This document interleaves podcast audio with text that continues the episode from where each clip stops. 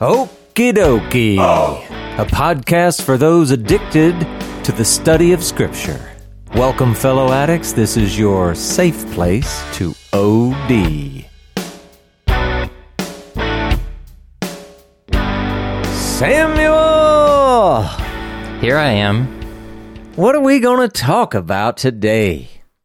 Today we are continuing to work our way through the Gospels. This is Gospels part 31. Last week we saw where Jesus was staying at Simon Peter's house.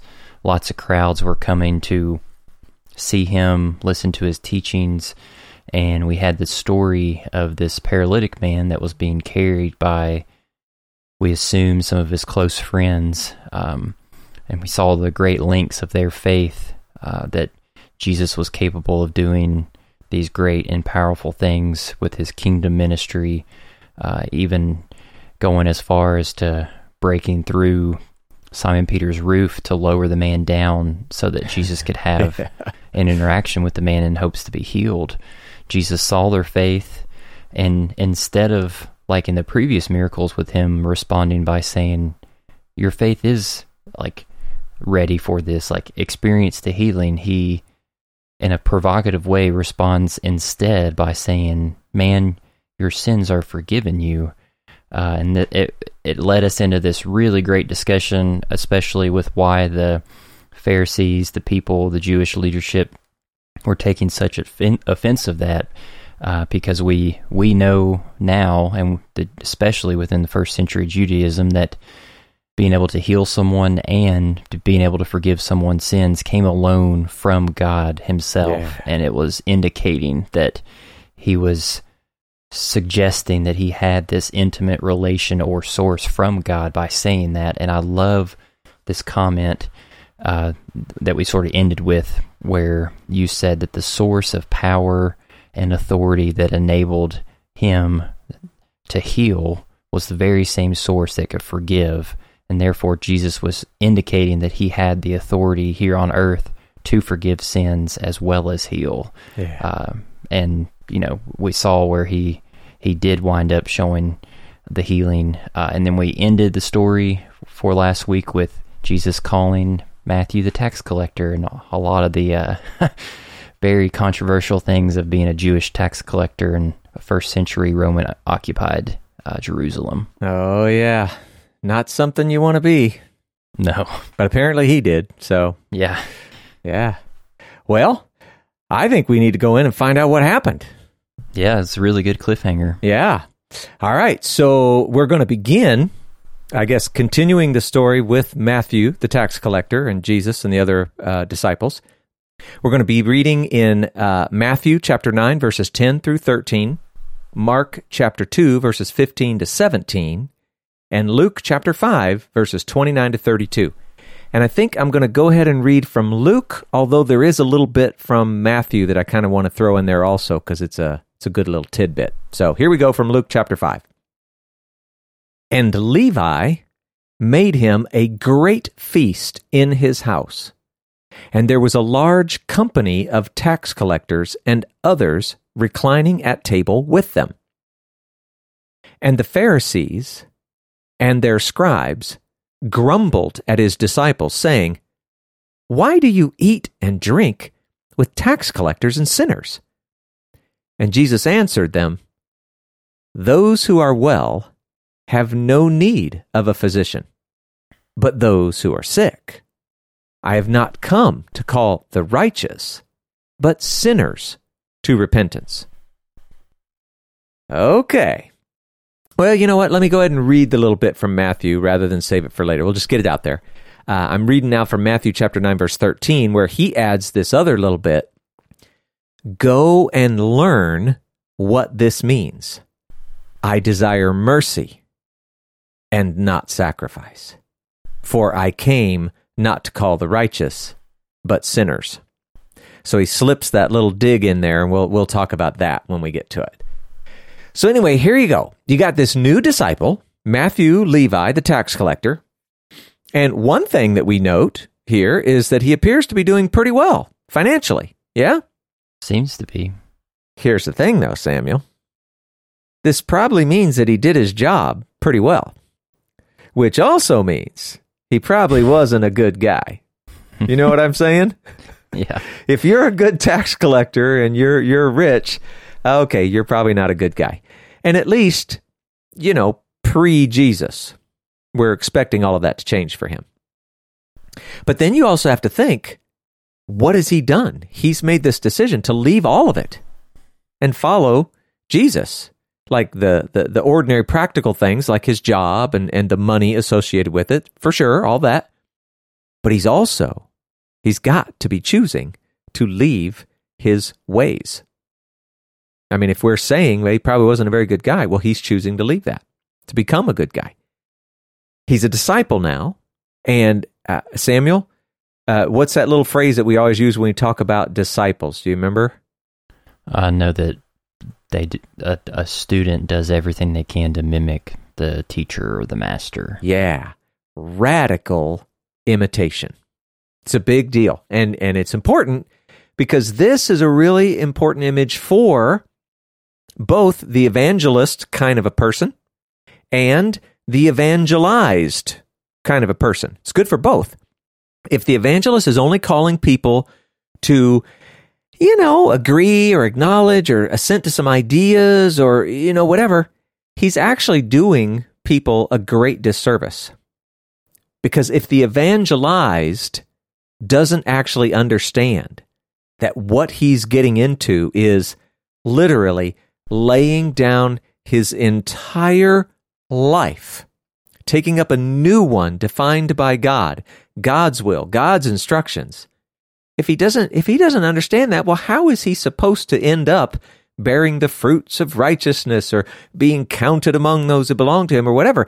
He's just walking around, and I'll just use the word ignorant. He has no idea what's required of him. All he knows is, "Hey, hey, I'm saved." And that is a that is wrong. It's wrong to do that to people. And so we need to see that in this in Matthew's story. It's another great beautiful tension within the Jewish faith of it not being exclusively one or the other, but it's a combination of both working together in tandem. Yeah. Yeah. Yeah. And it's, I don't know. I, it's one of the things I get kind of hyped up about. It's just one of those things that we've lost. We need to get it back.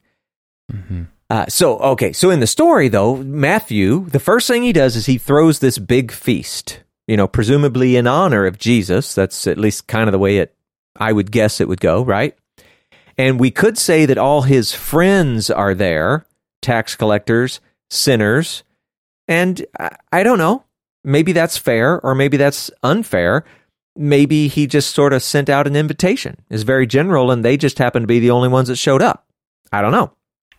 But then we're going to see they're, they're not really the only ones that are there. They're just the only ones that are really participating. But this is, uh, I, I don't know. And I know you're going to relate well to this, Samuel. This is a very important quality of, we could say, God, or we could say Jesus. The outcast, the downcast, the marginalized, the stranger, the widow, the orphan, etc. All of that. There's almost a magnetic quality to their relationship. Those are the ones that are drawn to God, are drawn to Jesus they represent uh, how, how, do I say it? Like like their lives, they're like a physical manifestation of injustice. What what it what it leads to, what it looks like. And God and Jesus are all about justice. And it's important for us to see this also because well, and I should say it's important for us to see it individually in our own personal lives, forget about everybody else, but then it's also important for us to see it because we think of ourselves as one body, the church, that kind of thing. The question we should ask are these same types of people? The outcast, the downcast, the marginalized, the stranger, the widow, the, the orphan, are they drawn to us like a magnet?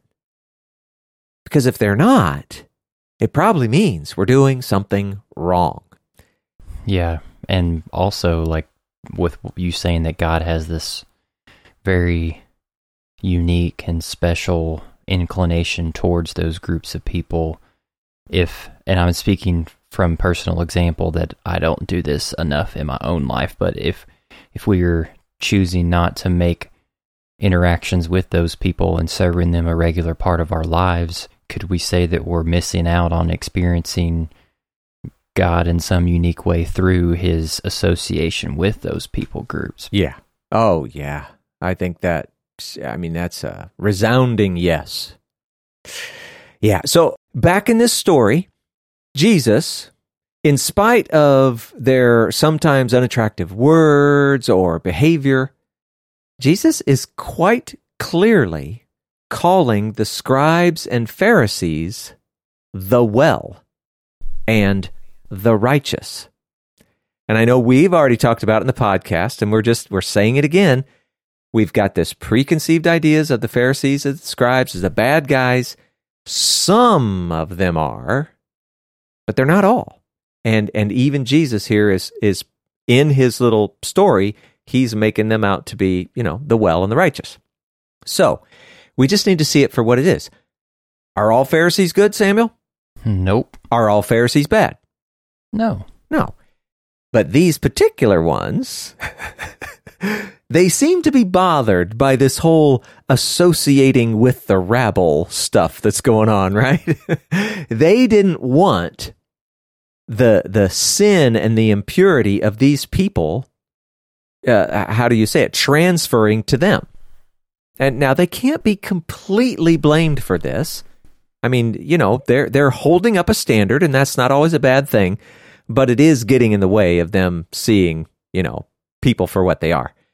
And and uh, the other thing that we need to kind of notice in this story if if you're reading it it doesn't say it explicitly, but you get the, the, the feeling that the reason that they're bothered that he's hanging out with these people is because they really want Jesus to be hanging out with them. Again. Yeah. Sorry, go ahead. No, I was just saying that we've you and I have learned separately in other studies that there's this non-specific iteration within the language implying that the Pharisees had this expectation that Jesus was going to come over and sit and dine with them, that because yeah. he was in their camp theologically about God, the kingdom, Messiah, that he was going to come to them and spend time with them. Yeah. And again, we're going to see plenty of contention between Jesus and the Pharisees and whatever. But it's just important to note hey, they actually were like, dude, you should be hanging out with us. Come on over, right? It's just important to see it. But then again, think of what Matthew does here, that one little extra bit that he adds. He uses the phrase, go and learn. He could have just said, ouch. Because that, uh, uh, okay, these guys just got tagged. Somebody, you know, like hand them a hanky, they just got tagged. The phrase, on one hand, suggests that there is a misunderstanding. That part's easy. Go and learn. Obviously, you're not understanding something. And that this misunderstanding needs to be corrected. But here's the key. If you look at some of the other writings from this time period, this is something that you would expect to come out of the mouth of a master to his students. And Jesus is saying this to the best educated in the land. And we don't even have any evidence that Jesus had any of this, you know, further adult like education or whatever. So this this is really really bold. Mm-hmm. But it's also a recurring theme. It's the one that we're going to see between Jesus and the Pharisees a lot. The Pharisees are great at following the law. And I'm just going to say it out loud. That is actually a good thing. But they aren't good at actually seeing or getting or understanding the de- deeper meaning and purpose of the law, either laws individually or the law as a whole. And of course, that's a bad thing. They just, they always seem to lose it or miss it when we start talking about justice, mercy, love, and etc. And, and the point is, uh, when we start talking about I desire mercy and not sacrifice, it's saying that mercy has to supersede other legal imperatives like sacrifice. And we know that in its original context, God isn't saying, I don't want sacrifice anymore. That's a misunderstanding. But we want mercy to be a priority over other legal imperatives. So, justice, mercy, love, they're the actual goal of those very same legal imperatives. So, you can't have this individual thing somehow being more important than the goal that they were designed for in the first place. So, it's just it's so important to see it and and it's good that we're seeing it this early on so that when they have more and more trouble between them later, we'll understand what the real problem is. Yeah, and it's almost indicating that you can't have, or God doesn't want the sacrifice if there's not mercy there originally anyway. It's almost like a um, a directional pathway on how God wants to see this work in a human being. Like He wants you to see and experience and practice out mercy and then the sacrifice has meaning and weight and value to yourself and to God. Yes. And he's saying if you don't have mercy, then what's the point of even bringing a sacrifice? Because the sacrifice is supposed to represent the mercy that you've either expressed or you've received from me. Yeah, exactly. That's what Israel had gotten wrong so many times over and over. The sacrifice was supposed to be sort of like the end or the culmination of confession, repentance, and and uh, retribution, possibly whatever. That would be restitution. Thank you very much. Uh, uh, reconciliation, uh, all of it, and they were short circuiting all of that. They would just go ahead and worship other gods, or you know, do whatever they wanted to do, and then they'd show up and do the sacrifices anyway. And God's like, "That's not what I want. That's not what I created them for. I love them when they're done right." But when they're done wrong, I don't want them at all. So yeah, it's a great picture. It's uh it's one of those things where you go, ah man, it's too bad we're only focusing on the gospels because there's so much in the Old Testament we'd like to talk about, but whatever, we'll get there. One day. That's right. I'll have to get some sort of I'll have to find that fountain of youth so we can actually finish this yeah. podcast. All right. So so uh, again, back to the whole story that Jesus is talking about, uh, and and it's like a little bitty tiny mini parable. So you've got the healthy. Who are they? Well, those are the righteous ones. And then you have the sick. Well, who are they? Well, those are sinners. And like we can actually see it in the sinners and tax collectors. Well, then who's, who is the physician? Well, that's Jesus. And now here's the key, Samuel. I'm going to let you answer this one if you know it. What is the cure? Based on what I know of the message of the gospel is it would be repent. It is repentance. And Luke actually says it. I have not come to call the righteous, but sinners to repentance. Hmm. That's what they're called. And that's going to be another important thing for us to see. Jesus is making the target of his mission clear. It's the sinners. This is important for us to keep in our minds as we go. He wants them to know the love of God. That's a, a certain thing, a for sure thing. But what does Jesus require of them? Repentance. We've got to see that. Turning from walking their own way, doing what they want to do, they're elevating their own will above God's, all of that. They got to turn back to walking in God's ways. And for Jews, because remember, Jesus is Jewish, the people he's talking to are Jewish, everybody's Jewish right now. This had a very clear and unambiguous meaning. Keep the law, even the whole Torah. It's very clear. That's Jesus' message here. It's important we see it. Mm-hmm. All right. So he's, you know, as we've said before, he's poking the bear a little bit. Let's see what he does next. Uh, now we're going to move to Matthew chapter 9, verse 14 and 15, the book of Mark chapter 2, verses 18 to 20, and Luke chapter 5, verses 33 to 35. And I think this time we'll just uh, we'll switch over and we'll read from Mark. Mark 2:18. Now, John's disciples, that would be John the Baptist, and the Pharisees were fasting. And people came and said to him, Why do John's disciples and the disciples of the Pharisees fast, but your disciples do not fast? And Jesus said to them, Can the wedding guests fast while the bridegroom is with them? As long as they have the bridegroom with them, they cannot fast. The days will come when the bridegroom is taken away from them, and then they will fast in that day. So, we got John the John the Baptist disciples and Pharisees. They're all fasting for some reason. Now, within first century Judaism, you had all kinds of fasts, fasts that were associated with their annual calendar. Uh, you had national fasts that were called for different reasons. Um, different private fasts, things that people would do on their own, or sometimes they they were still private, but they would try to do them as a group together, like what we see here, John's disciples or Pharisees' disciples. It's it's it's a type of private fast, but there's a group of people doing it together.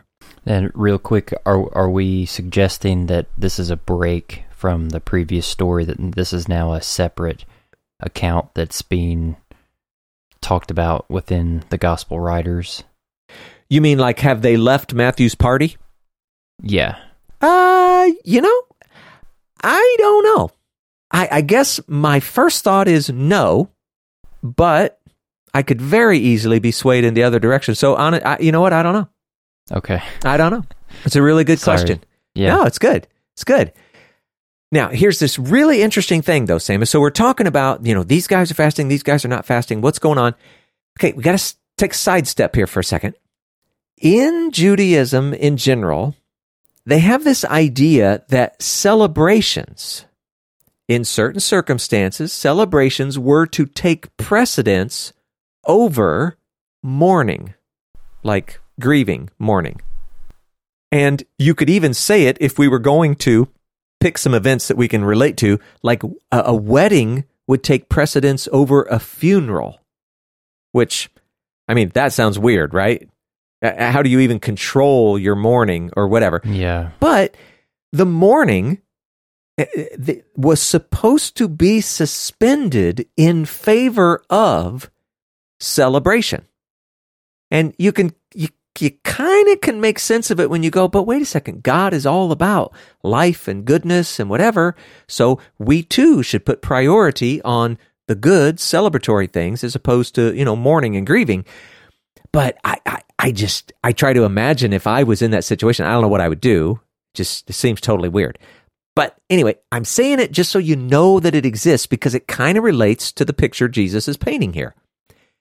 Think about it. John the Baptist's disciples. Can you think of any reason that they would have had to be, let's just say, mourning right at this moment, Samuel? Uh, well, their master has just fairly recently been imprisoned. Exactly. So there you go. We go, all right, so maybe they're fasting, maybe maybe that's their thing, and we're picking on the idea of mourning only because Jesus is the one that brought up the wedding, okay? Now the Pharisees, they also may have had reasons to mourn. Can you think of anything for them, Samuel? Well, I know that the way that they whole op- the way that their whole group operates is in response to their people group being in exile because of Yeah. disobedience from the law. So maybe there's this perpetual state of mourning with how their association with the land that God promised them and having this Roman oppression over them makes them grieve because it's not the way that God intended it for it to be. Yeah, those are great examples. So the sin of the nation, which is that's a problem. The Roman occupation, that's a problem, right? But now stop for a second. Jesus's disciples, did they have any reason to be mourning right now? Or were some of some of them were formerly John the Baptist's disciples, Exactly. and some of them aligned themselves within the Pharisaic camp previously too. Yeah. So, so, and I mean, we're not saying we know that all of this is true, but we're just trying to come up with, well, what could they have been, you know, fasting for? And, and Jesus' disciples have all the exact same reasons. John the Baptist's arrest, Israel, the nation, the uh, sin, and Roman occupation, all of it. But because the bridegroom, Jesus, is there, they were to choose celebration over mourning because bridegroom of Israel is there. They're, they're in some sense, it's like they're living this, let's call it three year wedding celebration. Now that's a celebration. Uh, so, so that much, I think it's it's an, a very interesting picture that Jesus is bringing in this whole idea of the wedding versus the the fasting and all of that. that that's it's an interesting thing. But just quick, Samuel, do you remember back in John? Uh, I actually I went and had to go look John three twenty nine. John the Baptist called himself the friend of the bridegroom. Yeah, the friend of the bridegroom. Isn't that crazy? Yeah. So, you know, that picture of Jesus as the bridegroom, I'm sure we'll talk more about that as we go. Uh, but that's that's kind of what we're getting here with this little block of uh, interaction between Jesus and the Pharisees. Yeah, and may I say, what an audacious striving within the life of someone's faith, in this case, the whole Jewish faith, to seek to try to prioritize responding in celebration and worship when there's also an opportunity to respond in mourning and grieving not yeah. not suggesting that it's right to ignore your emotional health and to give space to grieve and mourn and all those things but when you know the world is so chock full of things to mourn over and to grieve over and that's the natural response yeah. it's just it's a very higher calling to find those opportunities to celebrate instead of mourn. So i think that's a application right there. Yeah. Samuel do you remember when they had the t- the tabernacle all built and they were getting aaron and his sons and trying to prepare the priests uh, what do you what do you call it? Consecration ordination whatever they were doing right? Do you remember what happened when a couple of guys brought in some strange fire? Uh, God said, It's time for you to go. they died. Yeah, he literally killed them. Fire from the the the altar. And do you remember Aaron? He's their dad, right?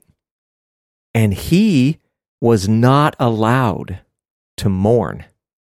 They had to be carried out, and he had to continue his job. He wasn't allowed to mourn until it was all over. And his response to that was Moses said, Hey, why aren't you eating this stuff you're supposed to be eating? And he said, It, it wouldn't be right. I don't have the right attitude because he, you know, I think he was feeling wow. feeling the mourning. But remember, that was that's a crazy story. Mm-hmm. You can find a much clearer and accurate telling of that story in Leviticus chapter 10, verses 1 through 20. Thank you very much. And so that's just another picture of, yeah, they're called to do what we would think of as just crazy, outlandish things for God's sake. You know, that's how you set yourself apart and how you make yourself a kingdom of priests to the rest of the world. Yeah. Yeah. It's crazy, crazy. so, okay, so back in the text, uh, Jesus is actually going to lay a couple of parables on them. Nice. And I'm excited about these because I think they don't mean what people think they mean. I mean, let me rephrase that. They mean what people wouldn't expect them to mean. I don't know what I mean. Let's go find out. Let's go find out. Uh, so, Matthew chapter 9, verse 16, Mark chapter 2, verse 21, and Luke chapter 5, verse 36. Uh, I'm going to go ahead and read from Mark. He says, no one sews a piece of unshrunk cloth on an old garment. If he does, the patch tears away from it, the new from the old, and a worse tear is made. Now, remember when you asked, have we changed the, the venue? Did we leave the party or whatever? I, I guess I'm kind of thinking they didn't because to me, I feel like these two parables are actually providing deeper insight into what was behind their original questions. The ones, Why do you eat with tax collectors and sinners? Why do your disciples not fast? I kind of feel like these parables, in some sense, answer those questions. So let's find out what I'm talking about. Uh, Jesus has, in some sense, already answered their questions directly, kind of. And now he wants them to see and understand a, a bigger picture of what it is he is even doing, just generally. So they're not understanding that Jesus is, uh, you could say, doing Torah or being Torah better than any of their current understanding allows them to do. And so he's going to try to help them see it. Now, an important thing, I just got to get this out. Neither of these parables, the one that we're looking at now, the one that's going to follow, neither one of these is somehow pitting Judaism and Torah against Christianity and grace. This is a really common thinking and interpretation of these parables. It's nowhere in view here. That is completely anachronistic. You like that word, Samuel? Yeah, or in Samuel's Greensburg lingo, it's out of order. That's right. They're taking something of a later time, a later thinking, a later understanding, and they're trying to lay that back over the top. It's just out of time. And it makes no sense here. And it would be especially troublesome if that's what you thought it meant when you got down to Luke 5:39. We'll see that when we get there. But here's the thing. These parables they're similar to some things that already exist in Jewish uh, writings, uh, parables, proverbs, whatever you want to call it. They already exist. And that's another thing that I guess we should say out loud. I think so many of us get this idea that Jesus, he was saying things that no one had ever seen or heard or thought of before. He was doing things unimaginable. Nope. That would make him an alien. yeah, he was doing things that already existed. He he was in some sense he was meeting them exactly where they were at, which is we talk about that all the time. Yep. That's what he's doing here and it's important that we see it. So, let's see. What have I got? Uh, the, so so let's start with the new piece of unshrunk cloth or the patch, all right? Here's the part where I think people we just don't naturally go here. But these parables and proverbs that already exist, we already know what they meant and what they were talking about. And because these are so similar, it makes perfect sense that he would be saying the same thing, just trying to get them to see and understand. So the unshrunk cloth, the patch, that is new teaching or interpretation. Now, that probably feels a little bit weird. It doesn't say anything about teaching and interpretation but it's likely that they're going to understand this quickly and and completely.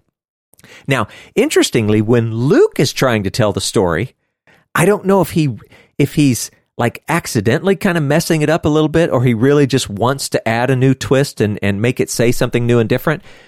Luke adds that this new patch, this new piece of cloth is actually torn from the new garment. That's also really interesting because Samuel, if you have a piece of cloth, a new piece of cloth or a new garment, and you tear something from it, what have you just done? You've kind of just wrecked its value and its quality. Yeah, you ruined the new thing trying to fix the old thing. And of course, we know from the parable that's not going to work either, right? So the new thing, eh, there's a sense in which Luke is suggesting that, look, the new thing is better received as a whole, not torn. So the new teaching, the new interpretation, you need to get it as a whole. Now, the old garment, okay, this is someone that's already been taught. So there is existing teaching, in existing interpretation, and that education we could even say it's kind of like the education has worn them and, and, and they continue to kind of wear that education like a garment, right? Kind of see where I'm headed there. Mm-hmm. And now what we don't talk about here explicitly is is this new garment and, and this would be someone who hasn't been taught. So instead of trying to patch an old one, what if you just made a whole new one? Well, that would be one who hasn't been taught. They're still new that can actually receive this new teaching, this new interpretation as a whole. So the old garment, well, what's going to happen? You put something new on it, it's going to start to shrink. The old garment's going to tear. So what that means is the old, not the old student, but the, the student with some existing education, they're going to reject this new teaching. And we could say they're going to be torn by it. You got the picture in your head? You're seeing that? Yeah. Yeah. So Luke adds that this that the old and the new they also won't match. You'll be walking around with this two-tone thing that just doesn't actually look cool, you know what I mean? But imagine that in your head. Imagine with teaching if you've got two kinds of teaching going on in your head, they're not going to match. It's going to be tearing, right? This, this, it makes sense. So the, the overall point here is that students that already have understanding, well, they're not going to be willing to accept this new teaching or this new interpretation. Uh, at least not easily. It's really not going to be of value to them in the long run. And in fact, given the story, it may cause damage. It may cause more harm than good. And so, just real quickly, we could say that the old garments would be the scribes and the Pharisees. The new garments would be like these disciples, or even we could probably stretch it a little further and go people like the tax collectors and sinners, those that haven't been, you know, really immersed in the teaching.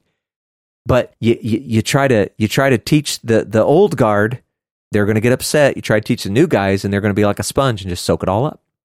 Now, if I'm a listener right now and I'm thinking about this corner that the Pharisees and the scribes are in right now with their existing knowledge, doesn't seem like they are in a great spot of being in a place to receive you know this new life of the kingdom message that Jesus is proclaiming. So exactly. I would I would be asking a question well how can the Pharisees and the scribes be able to receive this, you know, the new teaching or the new wine or the new garment? Like, exactly. I, I hope we get to that.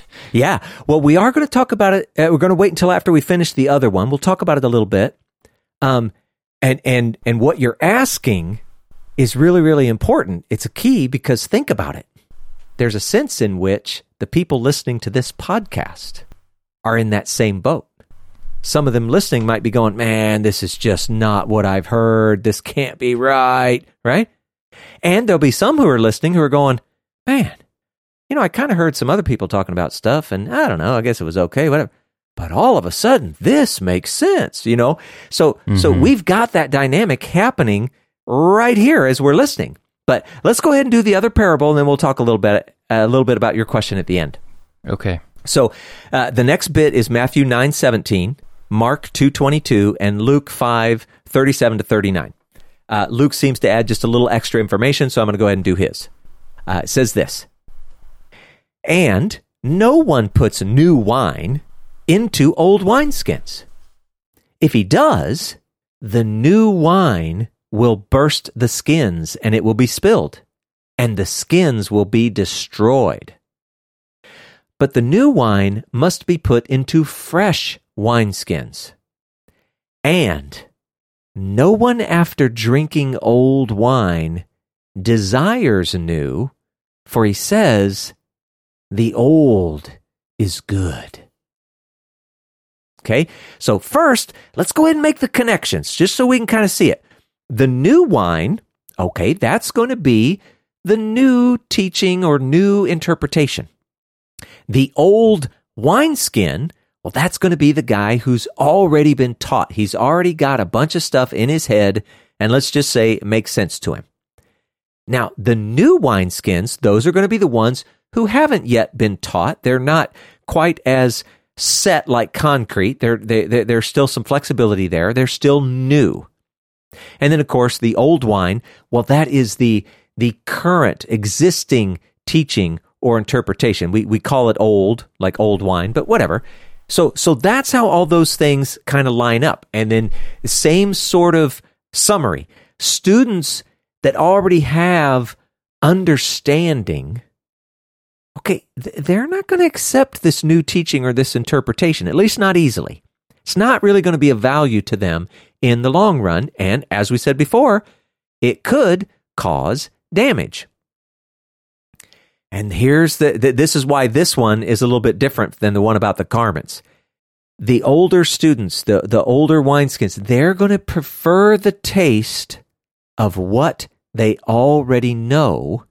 And, and this is important because it is actually good.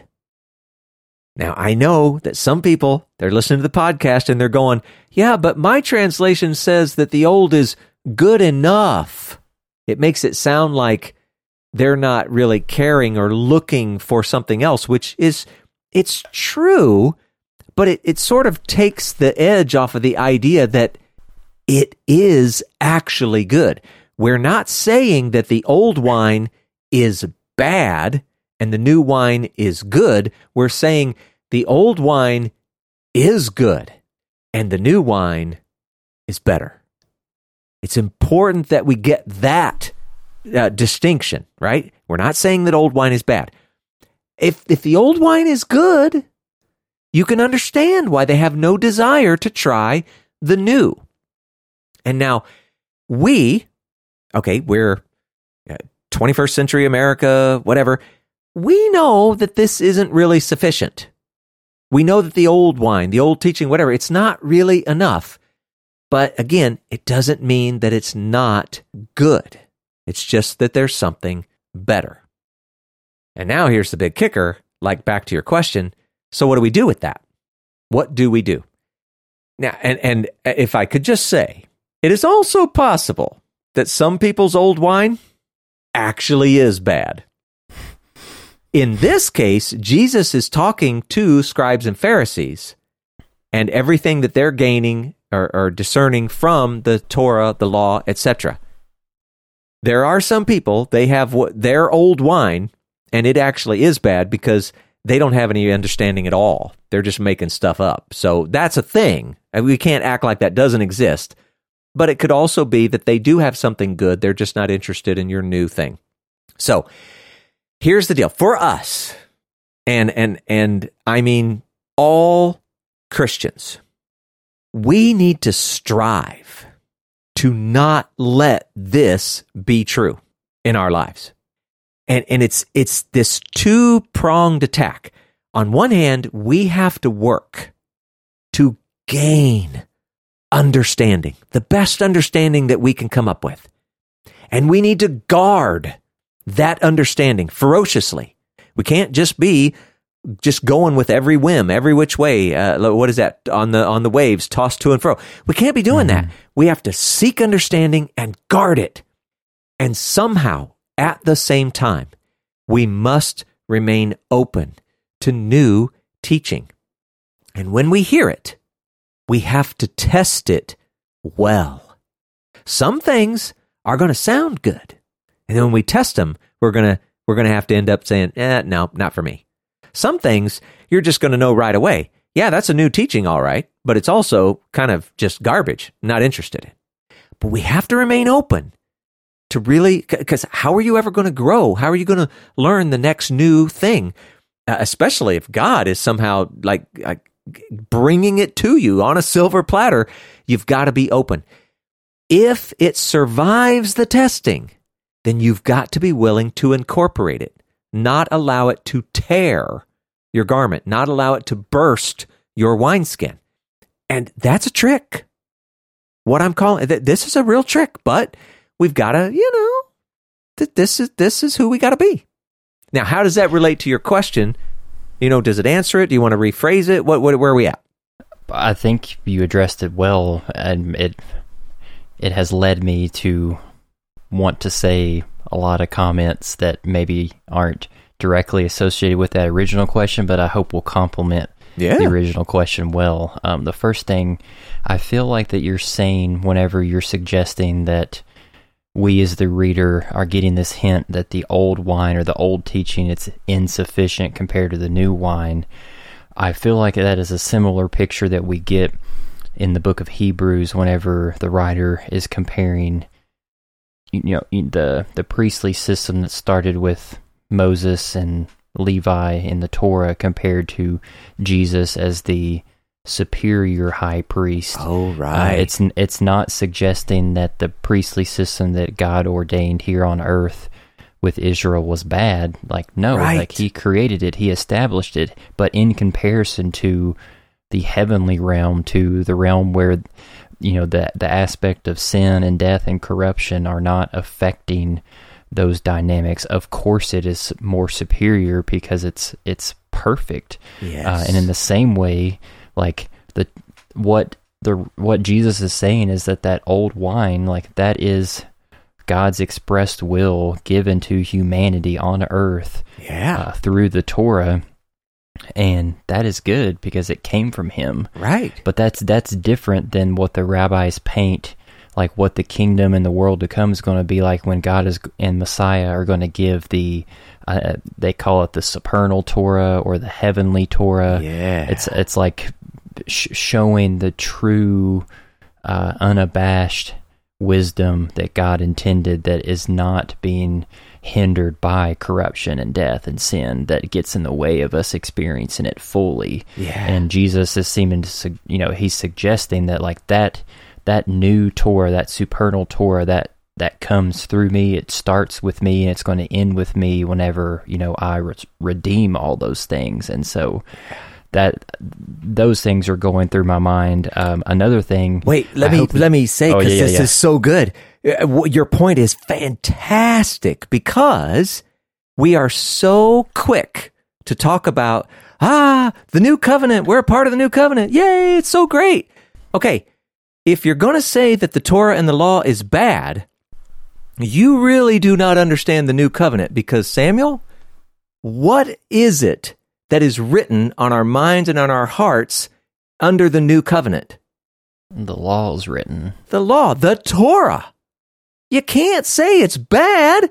It's the actual answer for. Just whatever. So anyway, go ahead. What's your next thing? No, um, I, I hope that Jesus describing this story uh, with the difficulty of someone receiving new wine and being a new wineskin when they have the old, when they say that the old is good. I hope that that evokes some empathy for particularly the Jewish people for not accepting, you know, currently in this day and age, majority accepting Yeshua as the Yeah. Messiah because, you know, they have been so staunched in the, you know, traditional classic Orthodox Jewish faith, which is good. And I think God is behind all of that. Yeah. I just think that it's when when they have this cultural handing down of the tradition of God speaking to an entire nation of people, you know, physically, geographically within a region and space and time, like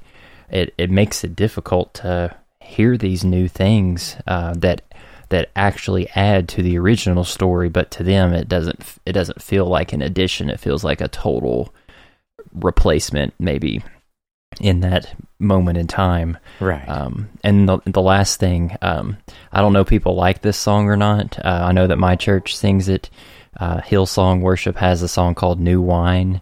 And I just think it's funny that the song, the lyrics say, like, it's asking Jesus, the, the, the lyric goes, Jesus, make new wine out of me. But based on this lesson, I feel like it should be saying, Jesus, make me a new wineskin. Yeah. Like, like Yeah. we should be praying like God like turn my psyche, my psychology, my thinking like make me a new canvas so that I can be able to receive this new teaching that you want me to have rather than like the new wine itself. Like Yeah. we need to make ourselves available as learners Yeah. to receive it better.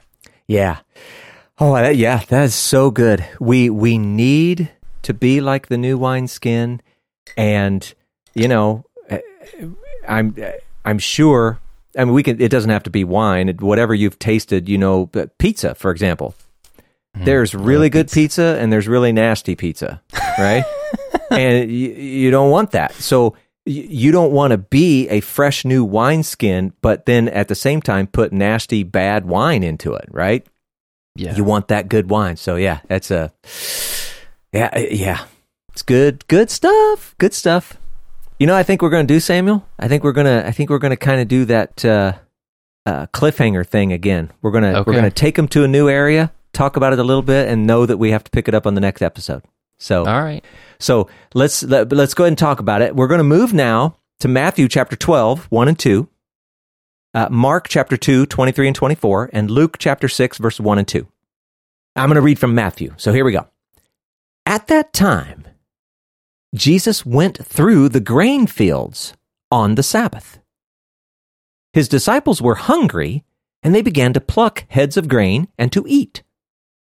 But when the Pharisees saw it, they said to him, Look, your disciples are doing what is not lawful to do on the Sabbath. Okay, so many crazy things going on here, Samuel. Number one, why are they walking through grain fields on a Sabbath? And nobody's complaining about that? I mean, there were all kinds of travel restrictions on the Sabbath, so that's a weird thing. Um, why would they even be traveling? Forget the grain fields. What, why are they traveling at all on a Sabbath? And then when they say it's a Sabbath, are we saying that maybe this was like Friday right at sundown? They were just like like working their way into Sabbath? It doesn't sound like that. Or was this full on Saturday? Were they just out walking? I don't know. And then are we supposed to think that the Pharisees are actually walking with them? Or are the Pharisees like standing at the edge of the grain field waiting for them to show up, seeing them pick the grain? Or I mean, I don't know. These are all weird things. This is a strange, strange story. And why? Why did the disciples do it? Whether it's a Sabbath or not, I mean, isn't like just walking through and grabbing grain out of some guy's field, isn't that something to be looked down on? I, I, I don't know. And, and maybe not. Maybe this is something they did it all the time. I mean, this was 2,000 years ago and a half a world away. I don't know. Maybe they just didn't think anything of it. So let's experiment, Samuel. Deuteronomy chapter 23, verse 25. Read that for me. If you go into your neighbor's standing grain, you may pluck the ears with your hand, but you shall not put a sickle to your neighbor's standing grain. Huh. Well, that kind of makes it sound like you can just eat whatever you want out of your neighbor's field. Yeah. Well, here's the thing, though. First century Judaism, Israel, that wasn't quite the way they understood it. This was more for workers. If you were a worker in somebody's field, you could pluck grain and eat. Definitely, that's something that they sort of, you know, derived over time, but at least that kind of makes sense to us. More so than just anybody grabbing anybody's food anytime they wanted. So in first century Judaism, what they're doing here, if it was a Deuteronomy 23 25 kind of thing, that actually would have been thought of as more like theft. So that's kind of weird. But then Matthew says that they're hungry. So what's going on? Are they kind of uh have they become impoverished? I mean, they've been traveling around a little bit. Maybe maybe they took some money and now they're out. Maybe this is the only way they're going to eat. Or maybe because it's Sabbath and they haven't made any preparations, maybe they have no hope of a Sabbath meal. So they're just grabbing a little something on their way in. Or here's another possibility, Samuel. Uh, let's go read this for me Leviticus chapter 23, verse 22. And when you reap the harvest of your land, you shall not reap your field right up to its edge, nor shall you gather the gleanings after your harvest. You shall leave them for the poor and for the sojourner. I am the Lord your God. Oh. So maybe we need to stop for a second and figure out where we're at in the year. Passover happened not long ago. Pentecost is coming up. So, in between this time, some of the fields of grain would in fact be ripe for harvest. So, it is possible that when they say they're walking through the grain fields, they didn't say it explicitly, but it's possible that these are the edges, the corners that have been left for people exactly like them. They're sojourning, they're in a position where they can't take care of themselves, and so they pull some from what this guy has left over in his field. Now, Hmm. we don't know that, but it's possible. It's interesting. Yeah. The thing is, I- and I'm just going to say it again this whole story is very, very strange to me. And whatever is really happening here, uh, the point is okay, the Pharisees didn't like it. They didn't like it at all. They decided to confront Jesus and I you know, I guess his disciples also. But notice they're confronting Jesus over the disciples violating the Sabbath. It didn't say Jesus did it. It says they were the ones plucking and rubbing and eating the grain, right? And it's important because a master with disciples, a teacher with students, they would have been held responsible for the actions of their students. So they confront Jesus for what his disciples have done. Kind of makes sense, right? But their stance is, their stance is that what the disciples have done is a violation of the law. It's a violation of Sabbath. And this is really important because what's the penalty for violating the Sabbath, Samuel? I think it's you're going to be put to death. Yeah, it's death. And so what they're seeing, what they, they perceive as a real violation, this is really, really, really, really important to them. And there was one other thing I wanted to mention. Just think about this, Samuel.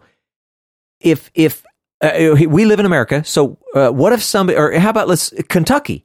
What if somebody in Kentucky came out with a law and they said, "Hey, if you do X or Y or whatever it is, if you do this, penalty is death."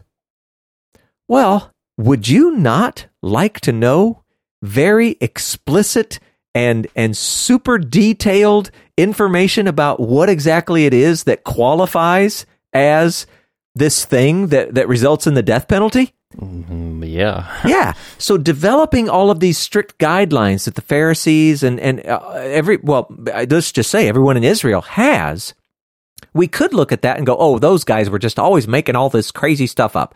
Well, maybe. But it's also very understandable when you think of it per- from the perspective of you need the detail to make sure that you can help keep people out of trouble. Right? Yeah. Yeah. Yeah. So you um, may have things to say, but I'm just letting you know this is where we're going to hang the cliff, so to speak. Yeah, yeah. Um, I just wanted to add with the Pharisees' stance that what the disciples done is a violation of the law. Yeah.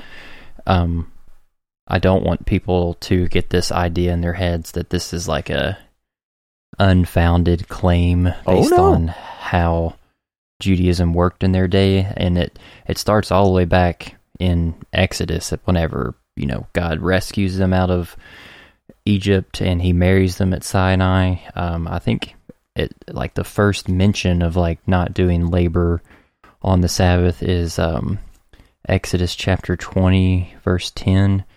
Um, but the seventh day is a Sabbath of the Lord your God and in it you shall not do any work, you or your son or your daughter, your male, your female servant, even your cattle or your sojourner who stays with you. Um, and I know that in rabbinic thought, um, you can look these up, these references on your own if you're listening to this. There are some instances where there's like explicit mentions of what type of labor is counted as violating the Sabbath. I know that like plowing and reaping is present in Exodus chapter 34, verse 21. Uh, gathering wood, that's Numbers 15, verse 32.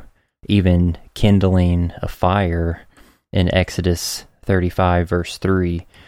But the majority of those descriptions happen within the oral law, and that's like the rabbis sitting down and trying to make sense of what God has given to his people yeah. and to make make sense of it for everyday life. And in yeah. rabbinic tradition there's actually there's 39 different verbs of like action that are yeah. prohibited uh, and in Jewish thought they call it 40 minus 1. Yeah. Um and the the rubbing of grain in between the hands is is found within that list of things. So I just wanted to add that cultural thing within there to say that it was very established within their oral giving of the law that like doing the work required to pull yeah. the grain off of a head uh, yep. of that plant was considered laborious for them. Yeah, it's explicit and unambiguous. And and that's that is our cliffhanger because here we got Jesus with his disciples and they have and, and we're I'm emphasizing that the Pharisees think that it's a violation because I'm later going to show that Jesus agrees. We'll get there in the next episode. But the point is, the cliffhanger, here they are. They have just violated the Sabbath. what are we going to do? Yeah, that's that should be bomb dropping right now to hear. Wait, they actually did violate the Sabbath?